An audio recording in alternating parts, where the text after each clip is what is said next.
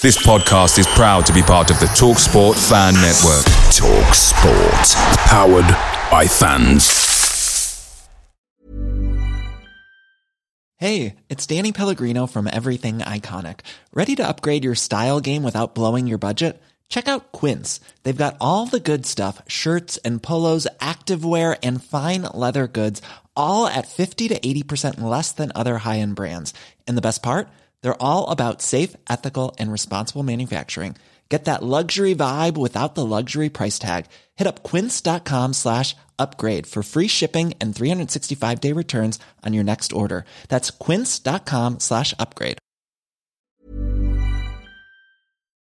The TalkSport Fan Network is proudly supported by McDelivery, bringing you the food you love.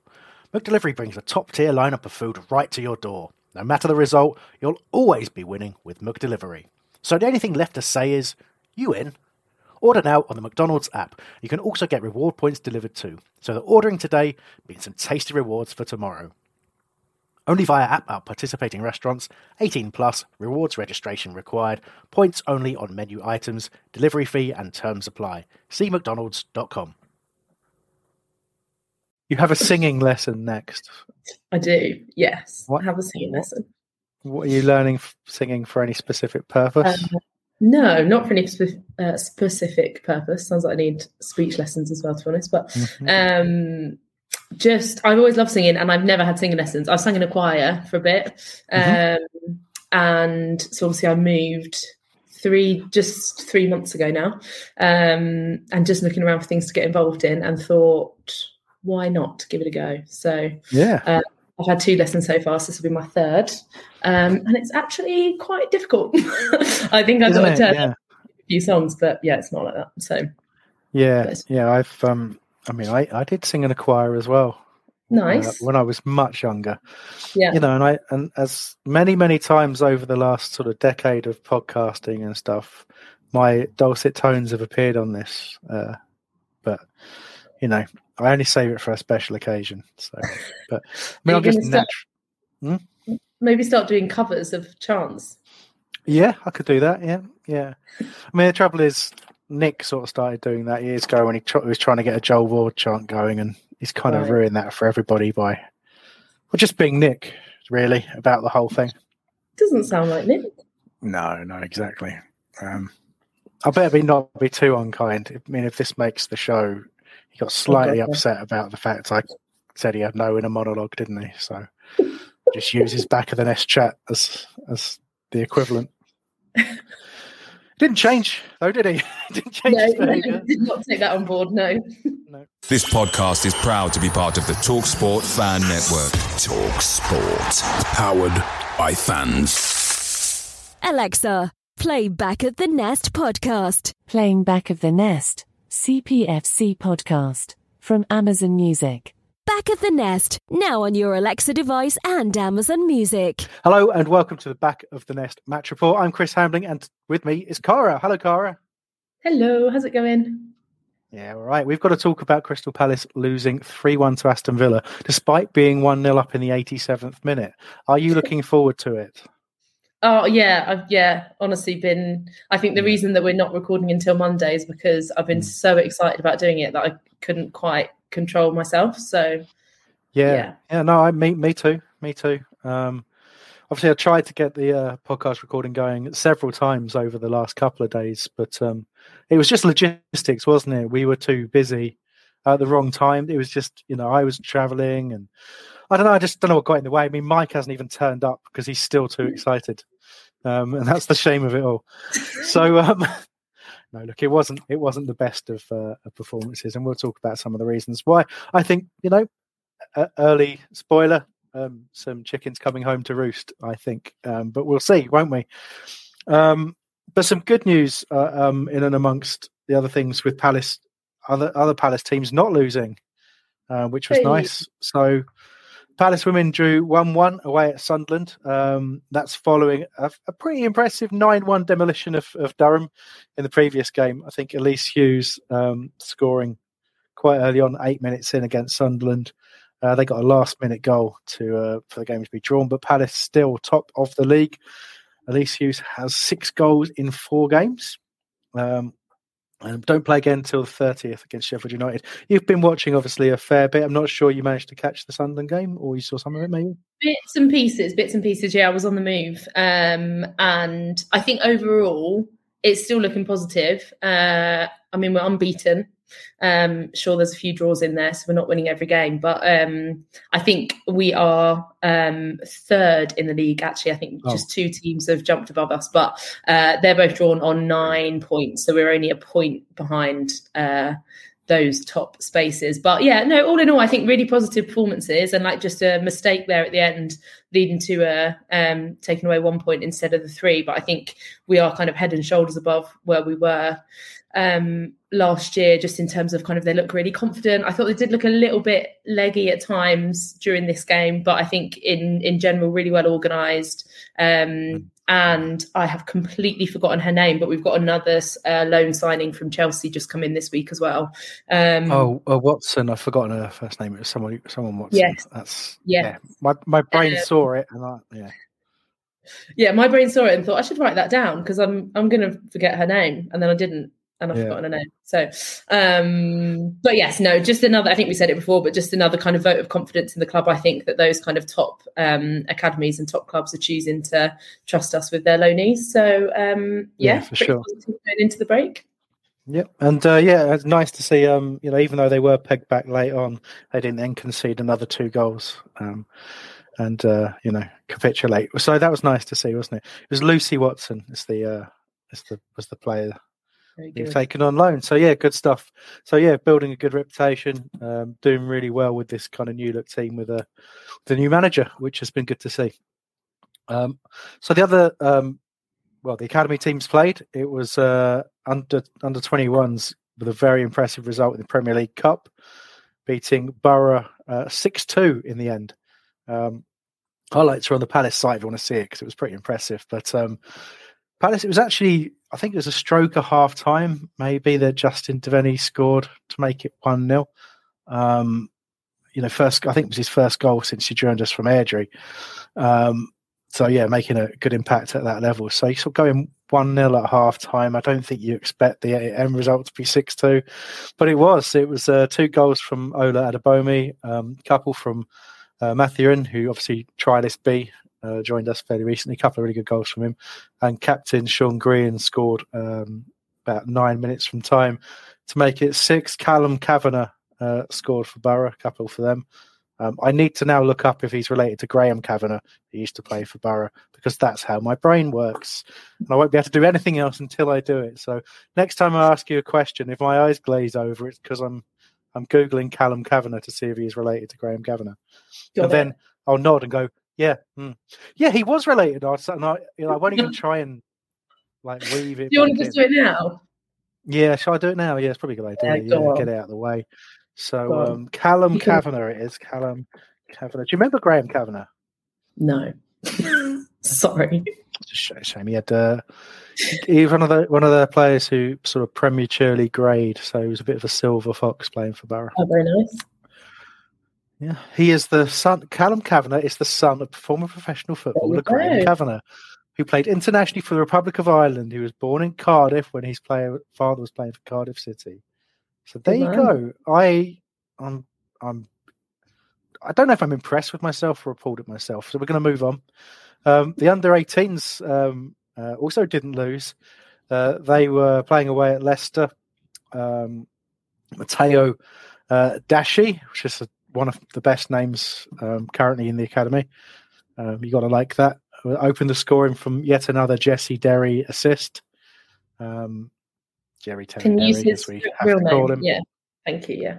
Yeah, Nobody knows who you're talking about if you call him Jesse. No, and do you know what? I, I don't know if you could detect it there in my enthusiasm, but I'm starting to regret the whole Jerry Terry Derry thing because he seems to do something every week, and I have to say it every week. And anyway, um, Okay. but it was, um, um, but it was it was uh, Yassin Toure who scored for for Leicester to equalise. Do you think he's related to one of the Toures? Do you wanna Sure. Should we just say one? they all are? I think we should. Yeah, It's just one Yeah, big right. footballing family tree, I think. Yeah, excellent stuff. All right, good. So, um, Hmm, I haven't heard of a dashi before though. Anyway, I'm going to move on um, because we need to get on with talking about Palace uh, in more detail.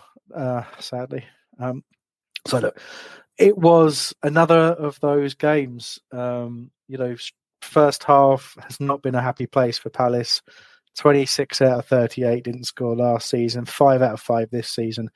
You know, they're starting to follow a predictable pattern. But we can't really talk about the game bef- before we talk about the you know the late issue that came up with Roy Hodgson being taken ill um, just before the game. Uh, all sorts of rumours, as there often are with these things, right at the start. Lots of people saying, "Oh, you know, Roy's had a heart attack" and all this kind of stuff. Don't know if you got got caught up in that particular uh, rabbit hole, Caragh. But um, I, did, I, avoided it because I'm quite susceptible to believing them. So I was like, Do you know Yeah. I'm just going to yeah. be sensible. I'm going to wait. Otherwise, I'm going to convince myself that Roy's actually passed away, and they just don't want to tell Yeah. anyone yet. So um, thankfully, was- it sounds like that isn't the case. yeah, it, it was. Yeah, it seems to to be that um, you know he was just feeling quite unwell. Um, and is now feeling slightly better, and, and fingers crossed, uh, very much on on the mend. Um, there are no real details other than that. Obviously, you worry. You know, seventy six years old, still managing a Premier League team, high stress, high pressure. You know, um, but but it, it, you know, again, the good news is Roy seems to be okay. He was in contact with the coaching staff throughout, um, and yeah, fingers crossed he gets back on the touchline soon. That's the main thing. Um, I know a couple of uh, other accounts took some stick because they heard the news early, posted praying hands with picture of Roy Hodgson, and that I think caused quite a lot of the the angst. Um, yeah, but there you go. So fingers crossed. It's um, yeah, yeah. There's nothing think we- too much more to say on it than that. We can just assume that he just got really sick thinking about another Palace first half. And then he Yeah. went into the game and it turned out it was probably better that he missed it.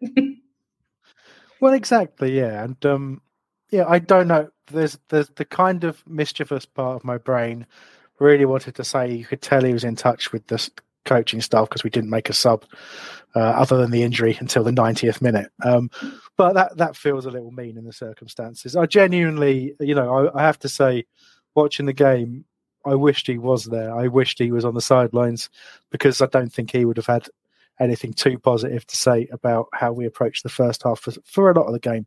Some of it were okay, you know, and, and I think that's been the, the, the feature of the season. So, um, in terms of the lineup, we were forced some, into some changes, and I think it starts to expose the, you know, the, the lack of squad depth to some degree. Um, but we'll talk about the other part of that uh, a little bit later on. But so obviously, Chris Richards came in for Marc Guéhi, who was injured on, on international duty. Um, I think Roy Hodgson was saying pre-game that it was uh, an injury he's kind of been playing with re- uh, recently that was aggravated, which again is worrying a little bit. I think.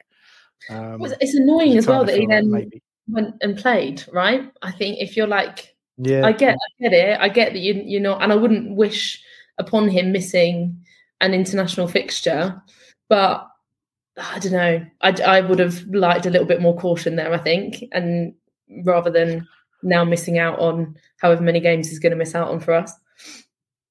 Yeah, I, and I think it's interesting, isn't it? Because it wasn't. It was last week, week before, maybe when the the story broke from Galatasaray that their club doctor was more than a little critical of of Palace. You know, having Wilf play through injuries and pain, and said it really had taken its toll on him. And you know, you know, having having again, I know players do play through injuries all the time. Otherwise, there'd be somebody out every week with a knock or something like that. So they are given, you know, couple of paracetamol and I'm told to get on with it quite a lot, you know, and then the magic sprays come out. But um yeah, I, you know, again, it's it's a it's a worry, like you say, that that you, the club misses out because of the country, and I know that hasn't always been the case at some of the top clubs.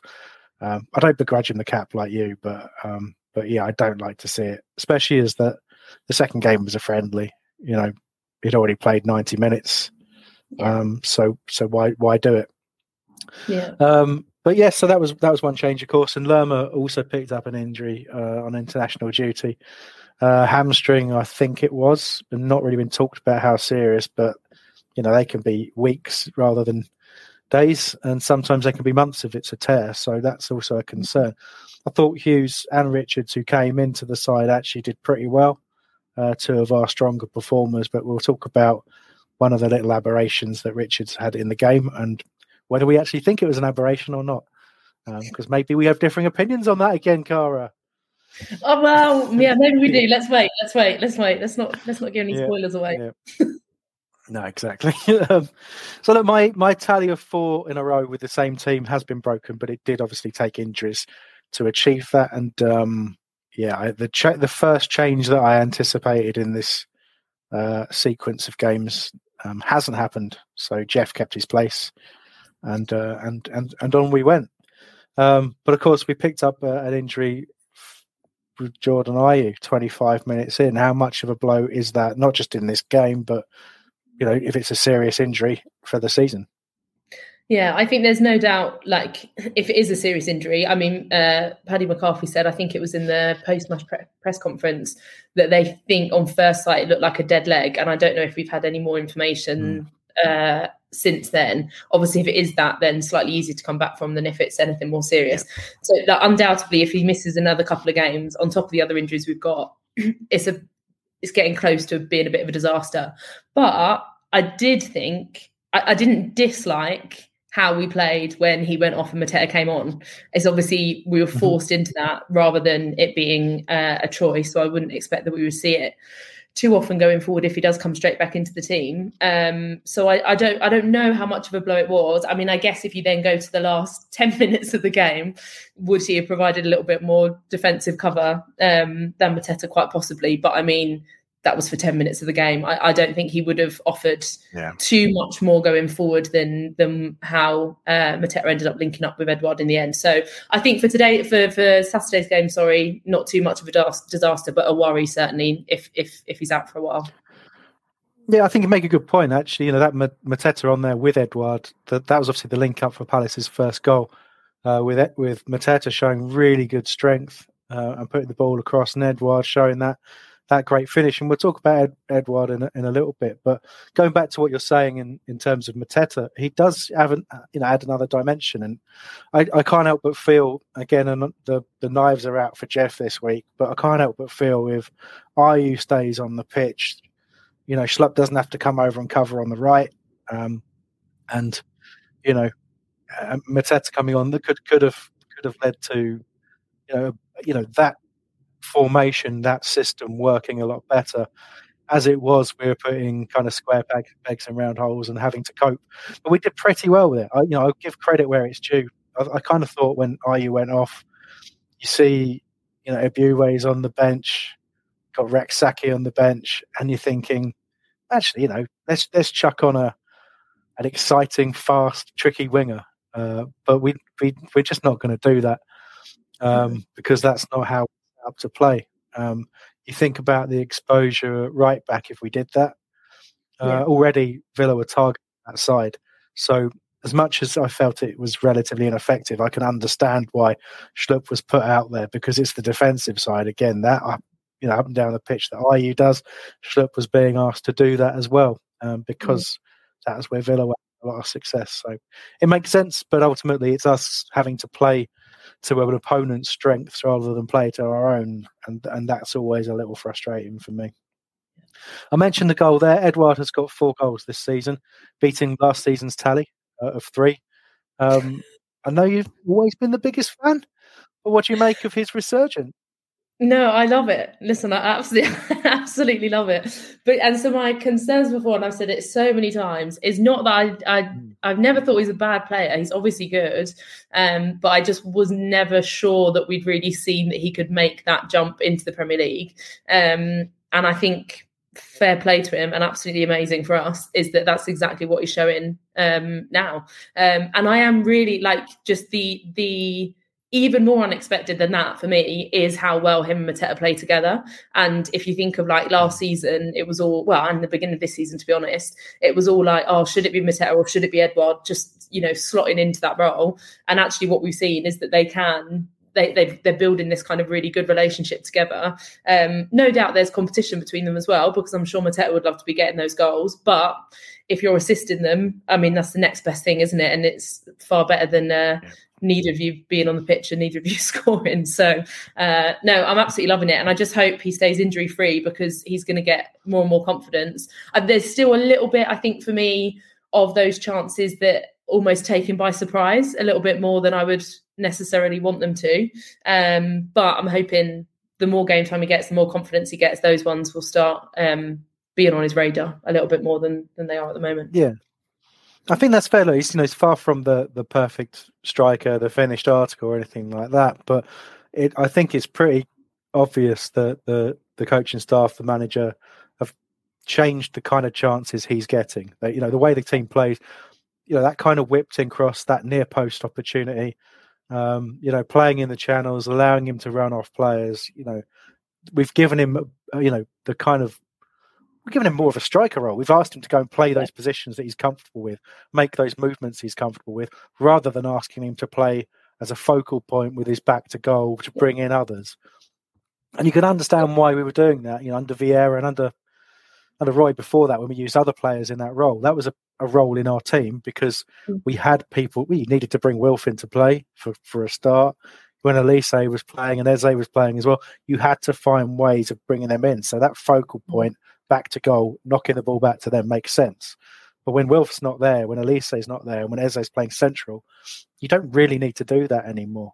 Um, no. So that's that's been a big change, and you know he's you know that, as you said, confidence. If he keeps playing like that, keeps scoring the goals, that confidence goes up. You know, the tally could be impressive this season. So fingers crossed it carries on. So I thought, you know, once we'd gone one up, you know, after starting to play football in the second half for a little bit, um, Many of us have those stubborn pounds that seem impossible to lose, no matter how good we eat or how hard we work out. My solution is PlushCare. PlushCare is a leading telehealth provider with doctors who are there for you day and night to partner with you in your weight loss journey. They can prescribe FDA-approved weight loss medications like Wegovy and Zepbound for those who qualify. Plus, they accept most insurance plans. To get started, visit plushcare.com slash weight loss. That's plushcare.com slash weight loss. Away days are great, but there's nothing quite like playing at home. The same goes for McDonald's. Maximize your home ground advantage with McDelivery. You in? Order now on the McDonald's app. At participating restaurants, 18 plus, serving times, delivery fee, and terms apply. See McDonald's.com. This has to go down as one of those games where there were two things that really drove me insane. I mean, first, you know, the whole first half, we, we even got away with it with a VAR decision. It's very, very tight, the offside um, uh, for, for Villa's disallowed goal. And, you know, we kind of, we celebrated that being, you know, being chalked off and then just got on with the game and didn't really think about it again, rather than thinking, actually, gee, that he was completely left alone in our you know, in, in acres of space, we probably need to make an adjustment here.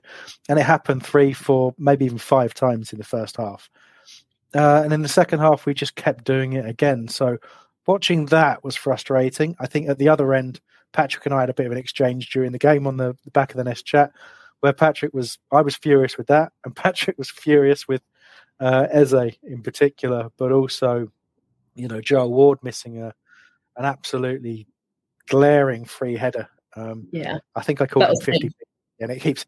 I, yeah, but you know, those are the moments. You know, and we all know it's a cliche in the Premier League. Take your chances, or you will suffer the consequences.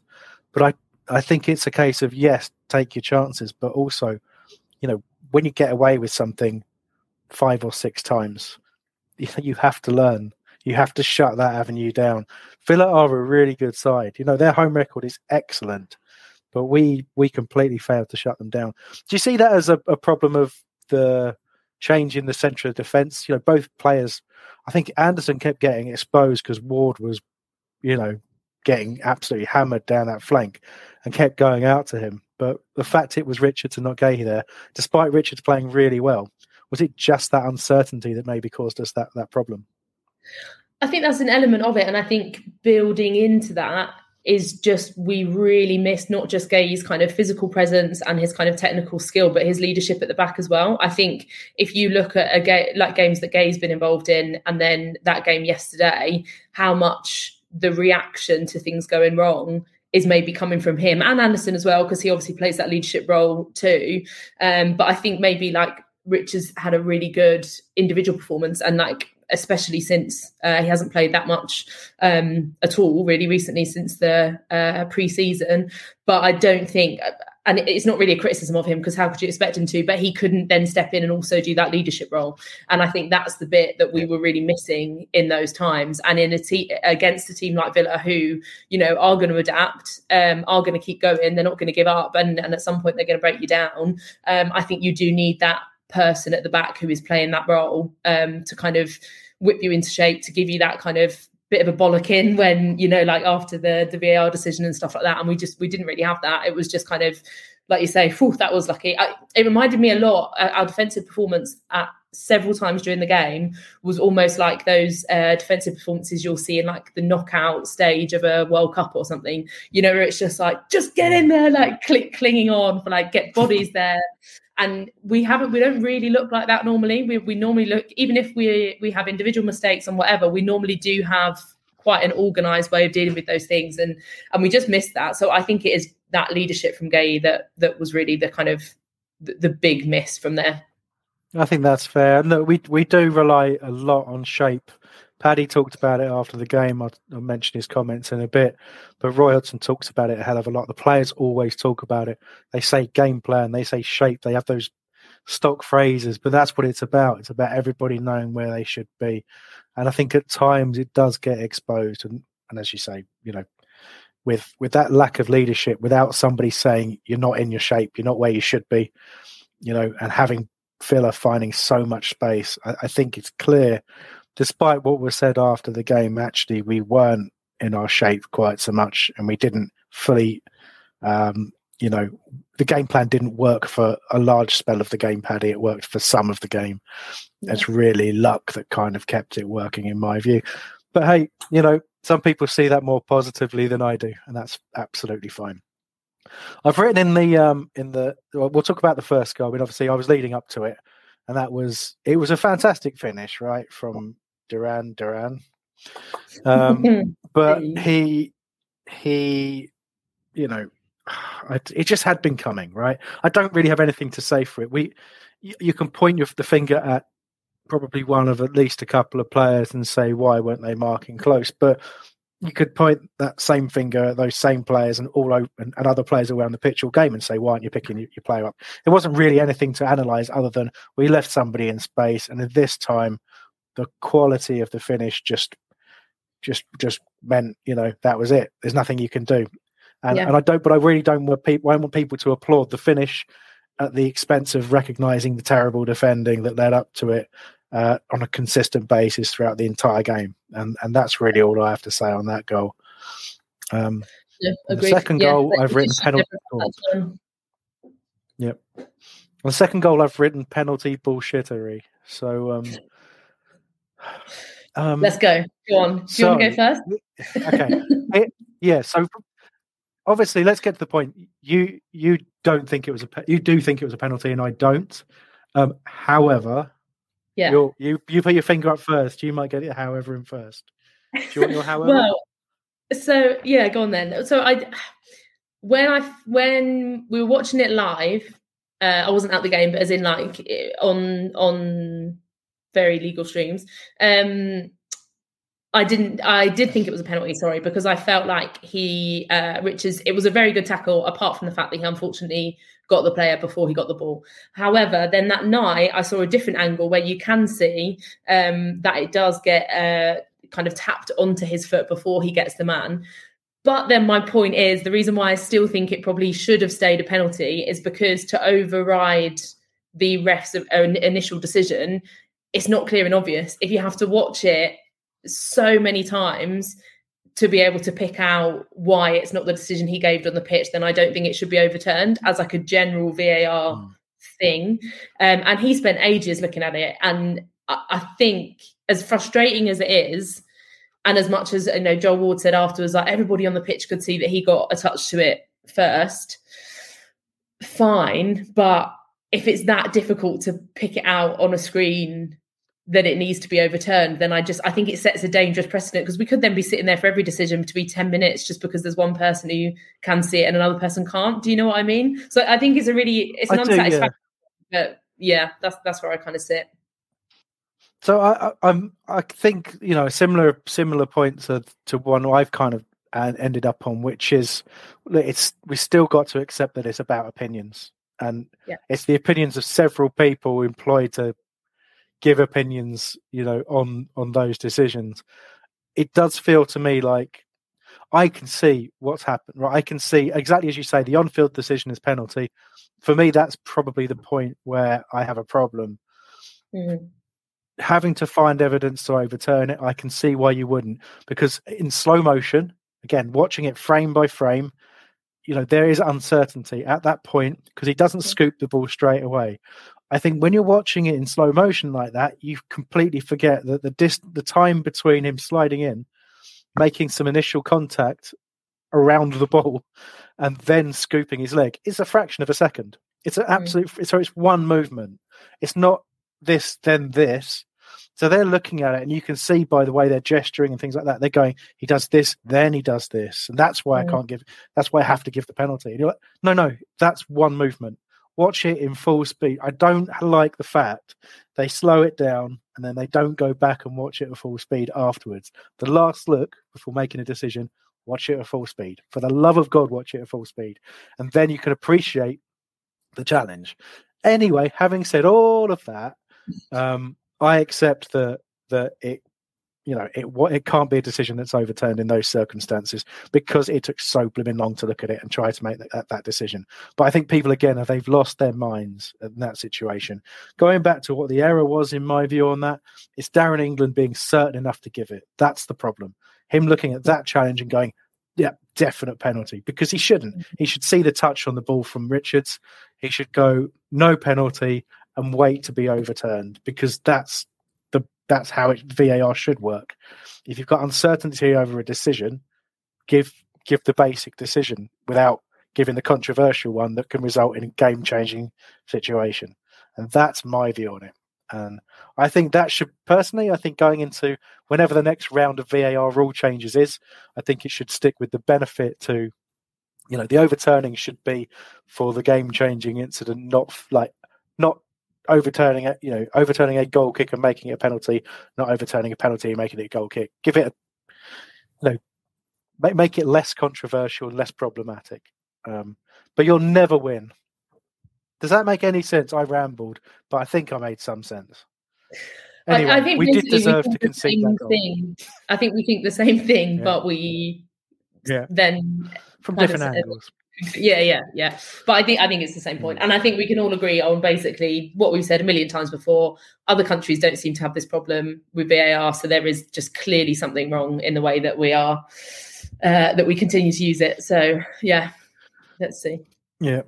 Um but yeah, I will say I don't I I felt at that point when the penalty was given, I didn't even feel like a, this massive sense of injustice, even though I was feeling it was unjust that the decision went against us because I just felt we deserved it. I felt we we invited that. Uh, I can't be bothered to discuss the third one. Uh, what's the point? They scored another goal. It- it can we matter. though can we like, just with can we rewind very quickly though because the bit that was Yeah. obvious about the penalty was the encroachment and so that is outrageous that to me is the is the thing i'm most angry about in the game. Now i don't think it would have changed anything because i think they probably would have scored it if they'd have retaken it anyway. So it's not that i think we would have got any advantage from that happening but that is ridiculous.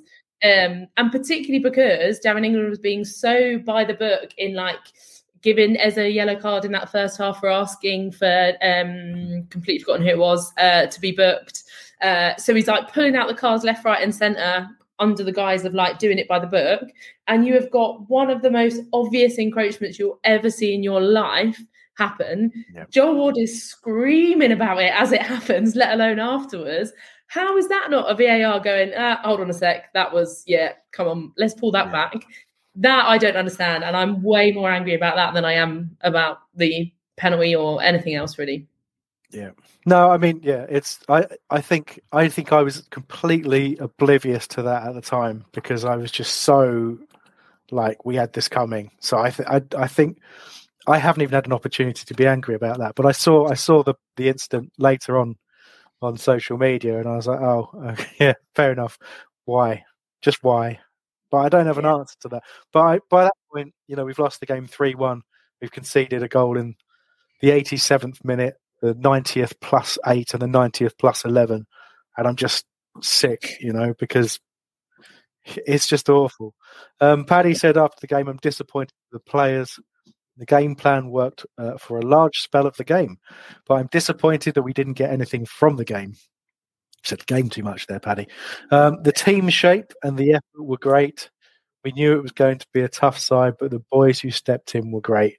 The result just leaves a bit really bitter taste in our mouths. And that you know, support the players by all means. It, but I, I saw a lot of people saying they felt it was a good performance. Um, for me, it was abject. It was poor. Um, and there were spells where we were good, and there's spells where we created enough to win it. But I think it's very easy to focus on the chances we missed without thinking about well, how how much Villa missed.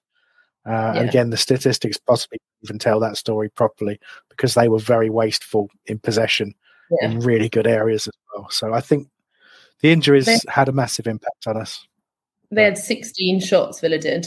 Uh, only put Yeah. five of them on target, um, compared to our six shots, uh, three on target. So yeah, they were incredibly wasteful, um, and we were quite lucky with those, as we've touched upon. But I think I so I don't think it was like an all-round awful performance. I think it was very like struggling for identity, which is I guess you can understand that with the injuries, but that's my main worry going forward now is that we kind of look like we had half of one team and half of another on the pitch. Um, Yeah. And we're not that far into the season, and if we're already looking like that and already struggling this much with injuries, then then that's my main concern coming out of it. Yeah. Well, it's the last thing I'll probably say on on, on the, the game and the show, really, is that when I, when I'm looking at the the squad and I'm thinking about the picture of you know obviously we we were in we didn't make as many signings in the window as we needed, and I just and I and I won't accept any other view on that. I'll be honest. Um, obviously, people are entitled to views, and I'm, I'm being slightly you know mischievous there, but I just think it's ridiculous when you look at our squad now. There's you know there's been lots of um, kind of retrospective conver- you know mentions from both within the club and from fans how you know why sign players to block young players' route to the first team and all this kind of stuff. But they don't play, so I, I don't really accept that. So I, uh, you know, we haven't we haven't made a couple, uh, you know, at least one, if not two, key signings in my view, and a couple of injuries that we talked about a few weeks back. What's it going to look like? Um, results to me have masked that problem, allowed us to kind of once again get away with it, and I feel like. And I'm sorry to say it because I don't like to be too critical of the club or the, the people in charge so- some people are more happy to be critical of those in charge. I know, I'm aware, Caragh. So, but I feel like it's this fingers crossed. If, if we get away with it, no one will. No one will say a word, right? If the if the first eleven that that Roy and the coaching staff want to pick want to pick stay fit, no one's going to know. And we haven't spent 15, 20 million on a player. We can, you know, we can not spend that money and and it'll be fine. But you're going to get caught out. It's going to happen. We throughout the course of this this, this fantastic spell in the top division, there's times where we've got unbelievably lucky with not losing key players, you know. But your luck will run out, and I feel like we're in danger of that. We've got a long time. Like I know Olise is due back um, in hopefully in a couple of weeks or so, but he's got to get fit. You know, França uh, Yeah. hopefully start training soon, but he's got to get fit as well. And then, you know, And hasn't even played in injured. country yet. soon. Sorry, No, Humber, so França just- hasn't even played in the country yet. So it's like you can't expect those players to come back and then just drop straight in and solve all the all the issues either. No, no. So it's a real concern. But uh, so I was going to ask the question: Who's ready to step up? To step up, but I sort of answered it in my own notes by saying no one. And part of the reason for that, and I, and that's pretty mean because Richards did a good job and Hughes did a good job, but I rate plenty of players who don't play every week, like at the squad, as decent players, some with really good potential. but we don't use them. So when you have an injury, like it's only that Mateta has had, you know, a cup game and and you know scored a hat trick that he's got back into the reckoning, and so he had minutes in his legs when Jordan Ayew went off injured. Yeah. But telling that we we did what we did and we didn't bring on Ebiowei, who's only just got back from injury and has no Premier League minutes in his legs. He's got no he's got you know barely an under 21 half in his legs i think and same for for Rak-Sakyi, who's just been on the bench and i'm not saying he's gonna you know start him and he's gonna be a premier league star straight away but that's the problem when you're looking at a squad and people aren't playing you know they're on the fringes. They aren't ready when you put when you pick them and i think that's the biggest problem we got over the next few weeks and we'll see where it ends because obviously some big games Yeah. coming up I think I think the risk is that we do a Leicester because that was Leicester last season, wasn't it? They had these young players, they didn't play them. Um, you know, they played the same people. Um, a, a different situation. I think they were in much more dire straits than than we are, or that, that we will be in the during as the season unfolds. But now they're in the championship playing their young players because they've sold all the other ones. And it's like maybe we can just look at that and be like, okay, we we don't want to do that. Like with Rak-Sakyi, I think send the kid out on loan again, give him a championship loan. Um, and you know just keep him in scoring ways because that's the best way that then if you do want to pull him back and you do want to drop him straight in in the Premier League have him off the back of another like amazing season of having scored a load of goals. He's not going to be in that form if he spends this season sitting on the bench coming on in the 90th minute a couple of times you know? Um so yeah well we'll see. Yeah. as you said we'll see what happens. Yeah. I mean, this week, 97th minute for Decore. No, 99th minute for Decore. And two minutes later, we can see the third goal. I don't know he even touched the ball. So, you know, that's that's just not good for, a- for a player like that. But anyway, thank you very much indeed, Caragh. Uh, thanks to everybody for listening to the show. And in particular, those of you who got in touch. And I didn't even pay any attention to you over the last few days. So apologies for not using any listener content or even engaging with you. But we didn't we didn't really enjoy the game. So we kind of kind of did this a little bit late. Um, so we'll uh, I'm sure we'll we'll do much better next time because obviously the game is against Fulham. Uh, preview team will be looking at that in the week. Uh, good opportunity at Selhurst Park to get three points on the board. I think it's an important game. I think it will tell us a lot about where our ambitions lie. Um, because Fulham are, you know, they're not a bad team, um, but you know, you, you look at Fulham at home as a game where you got to win three points if you want to finish top half, and we said we want to finish top half. So, you know, anything less than that, I'm not going to be happy with. There you go, said it. So, um, be sure to check out our YouTube channel um, directly after the game and before the game, as well as previews, player ratings, match reaction. Dr getting sort of purple in the face because Darren England is making him angry. That kind of stuff. Uh, well worth watching. Um, and we'll be back again to review the Fulham game hopefully sort of Sunday, Monday time, something like that, if we feel like. And um, until then, thanks again. And come on, you Palace.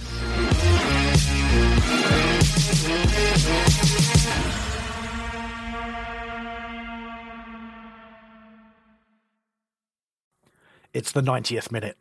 All your mates are around. You've got your McNugget share boxes ready to go. Your mate's already got booked for double dipping, and you steal the last nugget, snatching all three points. Perfect. Order McDelivery now on the McDonald's app. You in? At participating restaurants, 18 plus, serving times, delivery fee, and terms apply. See McDonald's.com.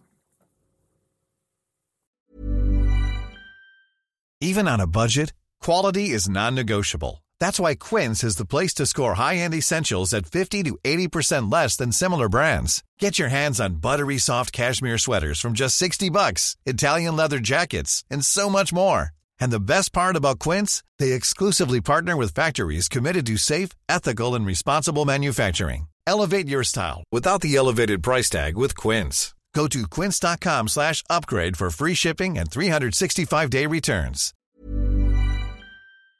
This podcast is proud to be part of the TalkSport Fan Network. TalkSport. Powered by fans.